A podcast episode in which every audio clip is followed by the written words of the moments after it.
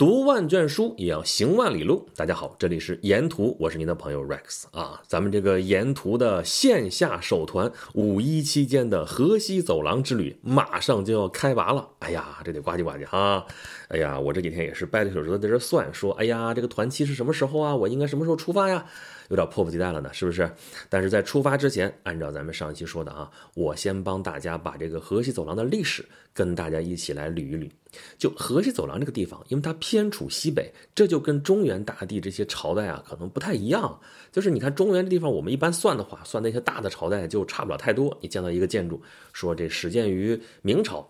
始建于清朝，你到北京这边看啊，这始建于晋朝，始建于唐朝，这都有是吧？始建于宋，呃，宋朝没有哈，宋朝没有统治过北京这个地方啊。始建于辽朝，这都是有的，还算是比较大的王朝。但是在河西走廊这个地方啊，就会有一些小的政权。你比方说啊，一个石窟什么什么东西的，始建于北凉，北凉算是什么朝代？啊啊，知道的是十六国是吧？十六国有几个国家啊？你说这不废话吗？十六国可不就十六国？哎，不是啊，这个名为十六国，实为十八国，可能比这个还要多。那就是就是一个字乱。在西北这个地方，就是因为你中原大乱的时候啊，西北这地方要么就是更乱，要么就是它保境安民的话，它也跟你中原这地方不太一样。所以在河西走廊这个地方，会有一些在中原这个地方听不到的一些呃故事和一些我们一般碰不到的一些小政权。那么我们就来捋一捋吧，啊！但其实今天咱们要讲的这一期啊，可能还是比较大的关节，而且大家也是比较熟悉的历史。说是讲他这个历史吧，其实我们重点要讲三个人吧，啊，一个是张骞，一个是霍去病，还有一个是他们背后的那个人啊。这个人相信大家都知道是谁，咱们一会儿再说。那张骞首先说。这是一个非常有名的人了，对不对？开通丝绸之路，对吧？凿空西域，这是司马迁用的话，这个词儿就很传神。凿空西域，啥意思呢？西域已经在那边有一定的文明程度了，是吧？跟汉朝中间就隔绝着。然后呢，这个张骞过来拿个恨不得就是凿子，是吧？把它给凿开了，这叫凿空西域，是吧？咱们形象理解可不就这样吗？那么你说吧，他凿空的这段是什么？那不就是河西走廊吗？对吧？从汉朝的这个腹地。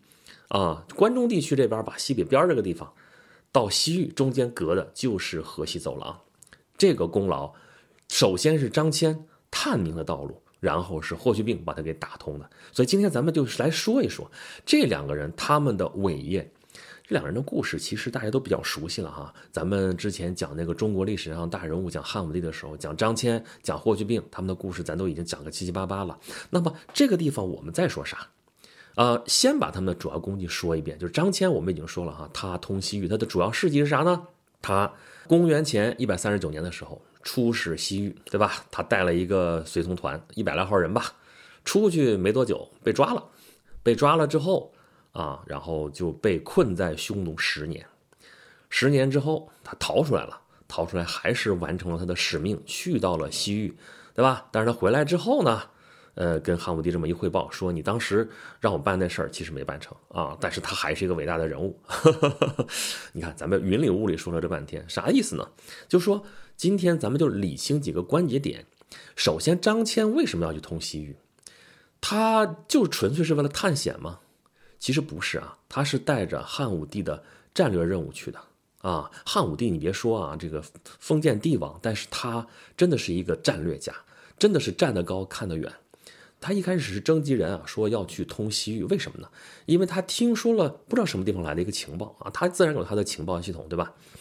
说是有一个族群月之人，原先生活在什么地方呢？就生活在河西走廊。咱们上期已经说了啊，河西走廊这地方是一个十字路口，这个十字路口呢，它就沟通了四个区域，实际上是四个区域都会对它有影响。哪个四个区域呢？一个是中原这边关中地区，对吧？汉朝这边一般是中原王朝这边，然后呢，它通到西头那边是西域，就是现在新疆那部分地区。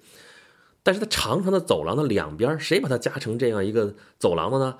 从地理上来说，一边是这个蒙古高原，一边是青藏高原。也就是说，河西走廊的这个历史，它的命运就受这四方势力的影响。越之人在秦朝之前，他们是生活在这个河西走廊的，但是匈奴崛起了。匈奴趁着这个楚汉相争的时候，这边他的冒毒单于崛起了之后，把越之人给打跑了，啊，这个月之人，我再插一句啊，千万别有人再过来跟我纠正说是肉质了啊！我知道这个事儿了，好吧，我知道这个事儿了。今天又被人留言给我特别注音说是肉质，我前面有过一期专门的节目，专门讲这个事情，你们可以去翻，或者你们可以自己去查。这个事情有争议归有争议，但是我。看叫那个材料，倾向于还是应该读大月支啊。说是大月支、小月支，是因为月支人西迁了之后，那部分叫大月支，留在本地的或者偏到别的地方去的叫小月支，它是这么来的。那月支人西迁了，西迁了之后，等于说他们对匈奴是有仇恨的。那汉武帝就想到说，我们能不能去联络月支人，然后一起夹击匈奴？你看，这就是战略家应该有的眼光。这事儿其实一点边儿都没有呢。越这人跑了，只说是往西跑了，跑到多远，跑到什么地方去了，你完全不知道啊。当时的情报是说他们跑到伊犁河谷去了，伊犁河谷你打开地图看一看在什么地方，但是完全不知道呀，中间也没有任何人给他们通消息啊，只是可能抓了几个匈奴俘虏，说哎有这么一回事儿，谁敢去？就是公开征集嘛，说是重赏之下必有勇夫，但是重赏之下你得有命花呀，对不对？那谁去了？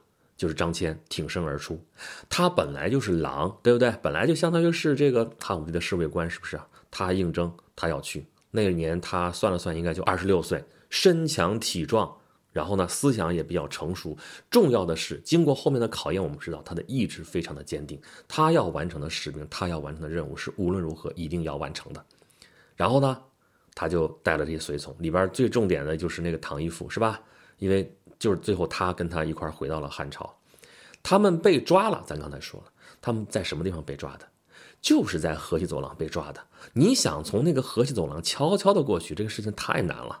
咱说那个河西走廊，那个宽度啊，最窄的地方只有几十公里啊，宽的地方也就一二百公里的样子。然后你想从那里边不让匈奴发现，就这么过去，而且他那么一百多号人浩浩荡荡的，你想想，对吧？而且他出使，哎，出使得带点礼物吧，带点啥的。哪那么容易就你悄悄的就过去了呢？对不对？这不就被匈奴给抓了吗？匈奴，你别看他们的心态还是挺有意思的。他们对于张骞这样的人物，这地位应该在汉朝这边比较高了。他们的第一目标是要让他投降。你看，像后来的这个苏武，像后来的李陵，首先都是想要他们投降，因为他其实缺这样的人才，对不对？你在那边掌握了先进的文化啊，有先进的技术，我们这边草原上其实缺这样的人。对不对？能够为我所用是最好的。所以，虽然是把这个张骞他们这一些人都给抓住了，但是呢，呃，没有杀他们，对吧？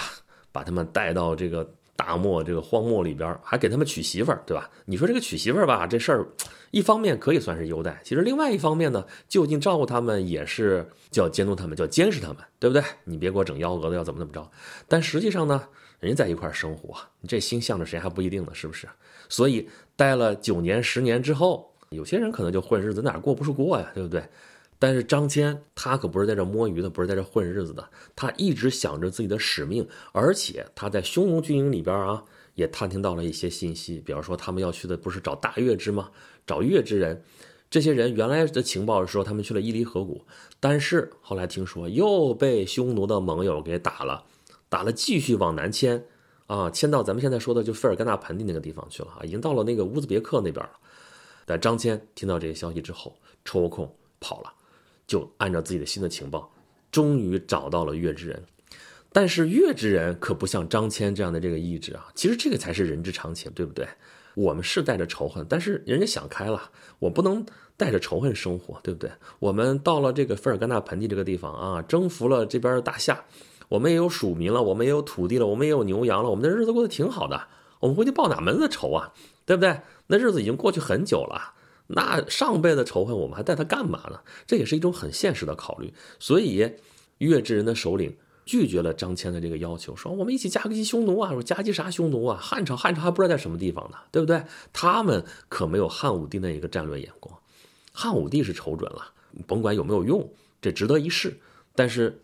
越之人就没有这个眼光，那这汉太没有概念也。你汉朝离匈奴那么远，我要真去再去惹匈奴，我得跑那么老远，长途跋涉过去之后，我打了之后，汉朝援助说是盟友，你在哪儿呢？对吧？我挨打了之后，不还得我自己受着吗？对不对？所以婉拒了张骞的这个要求。张骞锲而不舍，你这这人真的是有一根筋的这个精神啊！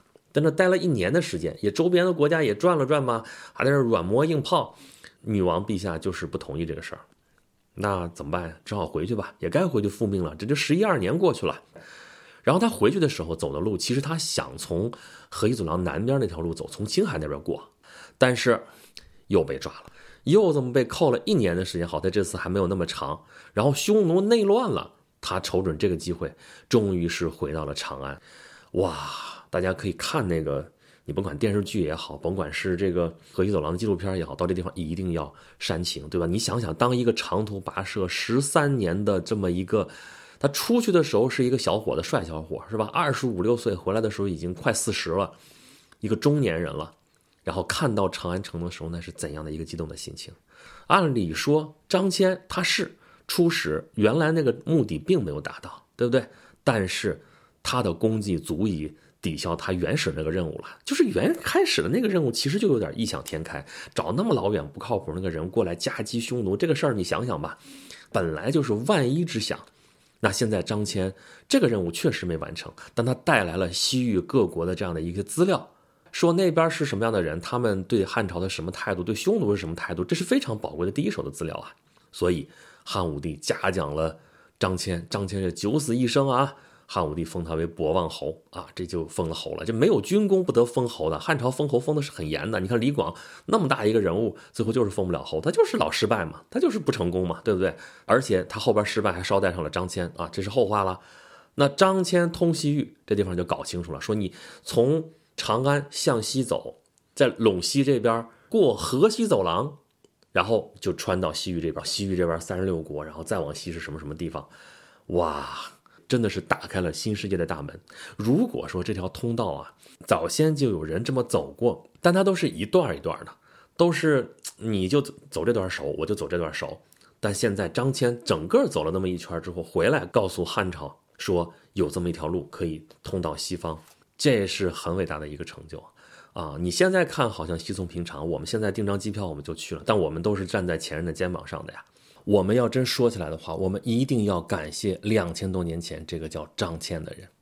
那么张骞第一次出使西域回来的时候，快四十了，他其实五十岁就死了。那后边的这十年，他都干了些什么事情呢？一个是开拓西南夷啊，这个事情也是一段佳话啊，这个很有意思。咱们之前的汉武帝那边节目里边也说过啊，司马相如那里边也说过啊，因为主要跟司马相如在这一段经历也有关系，就是张骞在西域的时候发现了。那边的人在用一些竹杖，这个竹杖他一眼就认识，他识货呀，说这是四川蜀地那边生产的这种东西，那怎么过来呢？你想，他就是九死一生头一回到西域这边去，在他之前就没有人从这条道过去，就是中原汉人从来没有从这条路上传来过任何的消息。那么，这个蜀地的这种竹杖是怎么过去的？啊，所以他就想说，那西南是不是有条路过去？他问当地人，当地人说是从天竺那边过来的。天竺嘛，原毒嘛，反正就是印度那边嘛，对吧？那个译名不一样。那么他算了个大概，他算说，哦，这个就是大夏呀，就大渊啊，什么这个地方啊，就是费尔干纳盆地这边，在长安以西一万多少多少里啊。那么天竺呢，在他在的那个位置东南方向多少多少里？那这个天竺应该离汉朝更近一些。那么我们这边西南就是蜀地，蜀地再往西南走的话，应该到这个天竺就不远了，对吧？所以他干这么一件事儿，他就上报汉武帝。汉武帝因为这时候就是是四夷啊，他真的是四夷啊，对吧？西北这边，对吧？北方匈奴，然后东南夷、西南夷，西南夷这边就是开拓。开拓的话，其中你看就用到了那个司马相如，司马相如也是参与到其中。这个成果就是发现滇国、夜郎国这些地方，但是最后。好像也没有直接能到天竺或者到印度那边去，这是一方面的功劳。那么另外一方面，就是他又第二次出使西域，这次出使西域可就不一样了，跟他第一次不一样。第一次人员也不少，但是呢前途未卜，你不知道会到什么地方去，你不知道会发现什么样的情况，九死一生啊。那这次呢浩浩荡荡的使团，带着一堆副使，带着一大堆的金银珠宝。然后沿途走到哪儿，然后就派出这个副使到旁边的这些国家去联络，对吧？甚至有的副使走的比这个张骞走的还远，走到了恨不得到地中海那边去了。那么这次成果非常非常的丰厚，而且这次也比较的顺利。为什么那么顺？就是因为在此之前，公元前一百二十一年河西之战，汉武帝派霍去病打通了河西走廊。河西走廊在这之前是匈奴人占领的啊，匈奴人这边的休屠王、浑邪王管的这个河西走廊啊，这个休屠王那个地方就在现在的武威那地方。这一年，公元前一百二十一年，汉武帝派霍去病两次河西之战，把这个匈奴的这个浑邪王和休屠王这就给打崩了。然后浑邪王后来是杀了休屠王就投降了，这个河西走廊就肃清了。那汉武帝后来在河西走廊上就治了四个郡吧，就是。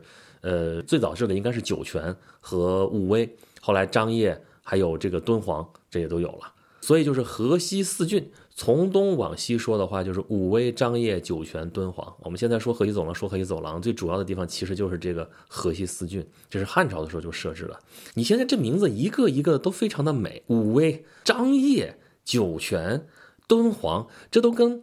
我们其他的中原的这些地方的取名不一样，我们这边要不是什么阳什么阴，对不对？山南水北为阳，取这种名字，后来叫什么什么州都没什么特色。当然后来都叫州的时候，全天下唐朝的时候都改叫州了，对吧？这边也改叫什么凉州、甘州、肃州，对吧？甘肃的名字从这儿来的嘛，啊，瓜州、沙州这些东西。但是之前这个名字可太美了，武威、张掖、酒泉，啊，咱其他的不说，这个酒泉的名字怎么来的？这就跟霍去病有关啊，不是传说说这个霍去病有功啊，汉武帝送他御酒啊，这个酒本来赏赐给他的，但是他想与众将士同乐，但是这一坛酒哪够喝的呀？他就把这个酒倒到了当地的一远泉里，然后众将士来喝，这就算喝了酒了啊。这其实你大家喝的这个是水还是酒不重要，主要是他跟众将一心。其实关于霍去病这个人啊，这是咱们今天要说的第二个传奇人物了。他这个传奇啊。真的是说出来我们都没法信的那种传奇啊！你看早先是张若昀吧拍了一个电视剧《霍去病传奇》，哈，拍了半天到现在也没有上映，为什么？就是因为改来改去，改来改去就是通不过。为啥？就是因为他演的其实是一个小兵逆袭的故事，说有个小兵啊，他历尽千辛万苦，终于成长为大将军，这种东西很励志，也很传奇，确实很传奇啊！从那么卑微到那么显赫。已经很传奇了，在我们的想象当中，这已经是一个很传奇的故事了。但是奈何这小名叫霍去病啊，那这事就有点不像样了。为啥？因为霍去病不可能有这样的经历啊，他不是含着金钥匙出生，但是他一岁的时候就拿到金钥匙了。他们家属于鸡犬升天的典型，他的姨娘卫子夫成了汉武帝的宠妃，后来又成了皇后，那他们这一家马上这个待遇就上来了。啊，他舅舅卫青做了大将军，他后来是骠骑将军。他十八岁带兵就出征，一直带到他二十四岁就去世。对，这就是他传奇性的第二点。他有辉煌的战绩，他三次大的战役都是参与其中，而且是起主导作用。他那个战法是后人无人能及，是那种千里奔袭。哇天，这种骑兵打的就是以匈奴的战术来对抗匈奴，用魔法打败魔法的这种打法，后世很多人想学也学不来啊。就这种方式，他这么传奇的少年经历，这么传奇的战绩，这么传奇的打法，然后呢，二十四岁英年早逝，然后他留下的传说，像刚才说的酒泉那样传说，而且更著名的就是匈奴未灭，无以家为。我们现在老传承说啊，匈奴未灭，何以家为？我这还没有干出一番事业来，我就不结婚不生孩子，不是那意思啊。人家是汉武帝要给他置宅子，人家这无以家为，说这房子我就不要了啊。享受的东西就是先靠一边，我们先把这个大业先给干了。这就是他的事业，啊！但是他身上的这些记载很多也是矛盾的，有说他是从小养尊处优，然后呢，他虽然千里奔袭出去打仗，但是带着一堆厨子，带着一堆整个的为他的这个服务团，然后吃的都是最好最好的肉，那肉马吃的都是最精最精的饲料，但是吃剩了怎么办呀？宁可扔掉也不给他的下属吃，这是一种说法。那另外一种说法还有酒泉这样的故事，与将士同乐，与将士同饮。那就看上去又像是一个爱兵如子的这样一个将军，所以到底霍去病是什么样子的一个人呢？我们不知道，我们只知道这位二十四岁的将军像流星一样划过天际，他好像就是为西汉帝国而生的，就是为了汉武帝的这个北极匈奴的战略而生的。这个事儿完成了之后，他就走了。他的辉煌战绩，最后最后是封狼居胥山嘛？封狼居胥，这是后代多少将军想要实现的一个梦想啊！但是他二十四岁之前就做到了，而且他二十四岁就死了，啊！还有一个细节就是他死的时候，哎呀，汉武帝非常非常的悲伤啊，给他修了个坟，对吧？霍去病的这个墓就建在茂陵旁边啊，他自己的墓是茂陵啊，他旁边等于说他跟他一起陪葬了。然后他那个墓冢上面说修成祁连山的样子，你看，霍去病一生其实打过好几次大仗啊，漠北追袭，那其实也是他很经典的战例。但是他死了之后，居然象征他的功绩的是祁连山的形状。祁连山可是就在河西走廊旁边啊，可以说没有祁连山就没有河西走廊，对不对？也就是说，汉武帝对霍去病的认可，最认可的还是以祁连山作为标志的。而且汉武帝喜欢霍去病到什么程度？真的是爱屋及乌啊！他等于说打小看着霍去病长大的，不光看着他，而且教育他，给他请师傅、请老师，教他读书习字，教他习武，对吧？教他兵法，然后终于把他培养成这么一位战神。二十四岁，霍去病死了，汉武帝又开始培养他的儿子，就霍善。霍善啊，也是你想想，我们可以想象一下，汉武帝每次看到霍善的时候是什么样的想法？那真是看一次怜惜一次，是不是？汉武帝后来去泰山封禅。泰山封禅，你想想，从长安到泰山很远的路啊。那个时候不像现在有高铁啊，不像现在有飞机啊。那就算你是达官贵人，你坐马车在这晃晃晃，那旅途劳顿、舟车劳顿，这不是瞎说的呀。他到泰山顶上封禅的时候，最最顶上要跟上天沟通的时候，其实只有他一个人能上去，但是他偏偏带了个小孩谁呀？就是霍善。他把霍善带在身边，这时候霍善才十二岁，带着他。把所有的大臣全部屏退，他们两个人独自到了，应该是封禅台那个地方，最后祭天的地方。他们跟山神、土地、跟天神之间做了什么样的沟通，我们完全不得而知。等于说，当时的见证人只有霍善一个人，这个小孩所以你就可想，他对于霍家人是多么的看重。而这一切，我们应该能够理解，还是因为霍去病，对不对？但是很可惜啊，霍善这小孩无福消受啊，回来之后。大病一场，死掉了。其实这个事情我最能理解，我也是十一二岁的时候登过一次泰山。我到目前为止只登过这一次泰山。上山从山脚下爬上去花了五个小时，下山花了四个小时。爬完之后回家大病一个月啊！天哪，发烧，然后卧病不起一个月的时间。你想想，我就能够很能理解，说那个时候霍善经历了什么。小小朋友。从长安到泰山，一路舟车劳顿，真正的舟车劳顿，颠颠颠颠过去，然后一块上山。汉武帝那时候正是壮盛，身体好啊，抵抗力强。小孩抵抗力就是弱啊。古人这个平均寿命就是低，稍微来场病，这说过去就过去了。霍善就这么死了。那么霍去病二十四岁，你说他留下了一个儿子，这还是有可能的。但是霍善这十二岁肯定没有留下儿子呀，那怎么办呢？这支儿。以后只能从他弟弟那边过继了。他弟弟是谁？他弟弟就是霍光啊。霍光成了汉武帝后边汉昭帝、汉宣帝的辅政大臣。这是为什么？汉武帝为什么重用霍光啊？一方面是霍光能干，但是他怎么能进入汉武帝的视野里面呢？还是因为霍去病啊？爱屋及乌到这个程度啊？也就是说，霍善。可能不显山不漏水，但是霍光这影响了汉朝整个政治格局的人物，其实是因为霍去病啊。那你再往下倒，当然是因为卫子夫了。但是卫子夫是他那时候钟爱的女人，但是真正对他的事业能够起到帮助的霍家人，首推的就是霍去病啊。当然，现在人喜欢假设说霍去病是二十四岁就死了，得亏二十九岁就死了。他要是不死的话，他要长大了，是不是跟卫青那个结局一样？卫青其实到晚年的时候，其实有点不得志，其实有点倒霉。那霍去病是不是也会这样？那我们就不得而知了。这就是他的传奇了。二十四岁他死了，那所有这些假设就都不成立了，而只给我们留下了一个传奇。生下来就是为了完成这样一个使命，使命完成了就被老天给收走了，就有这么一种宿命的感觉。那么今天我们说了，我们今天主要讲三个传奇人物跟河西走廊有关，一个是张骞，他凿空西域，凿空的就是河西走廊。当然，再往西的西域的路还是要走通，但是河西走廊是一个关键的这么一段它是咽喉。因为你去天山南北那边还有北道南道，但是在河西走廊这个地方，真的就这一条道啊，它也是有南边青海那边就难走的很，但河西走廊就非常非常的重要。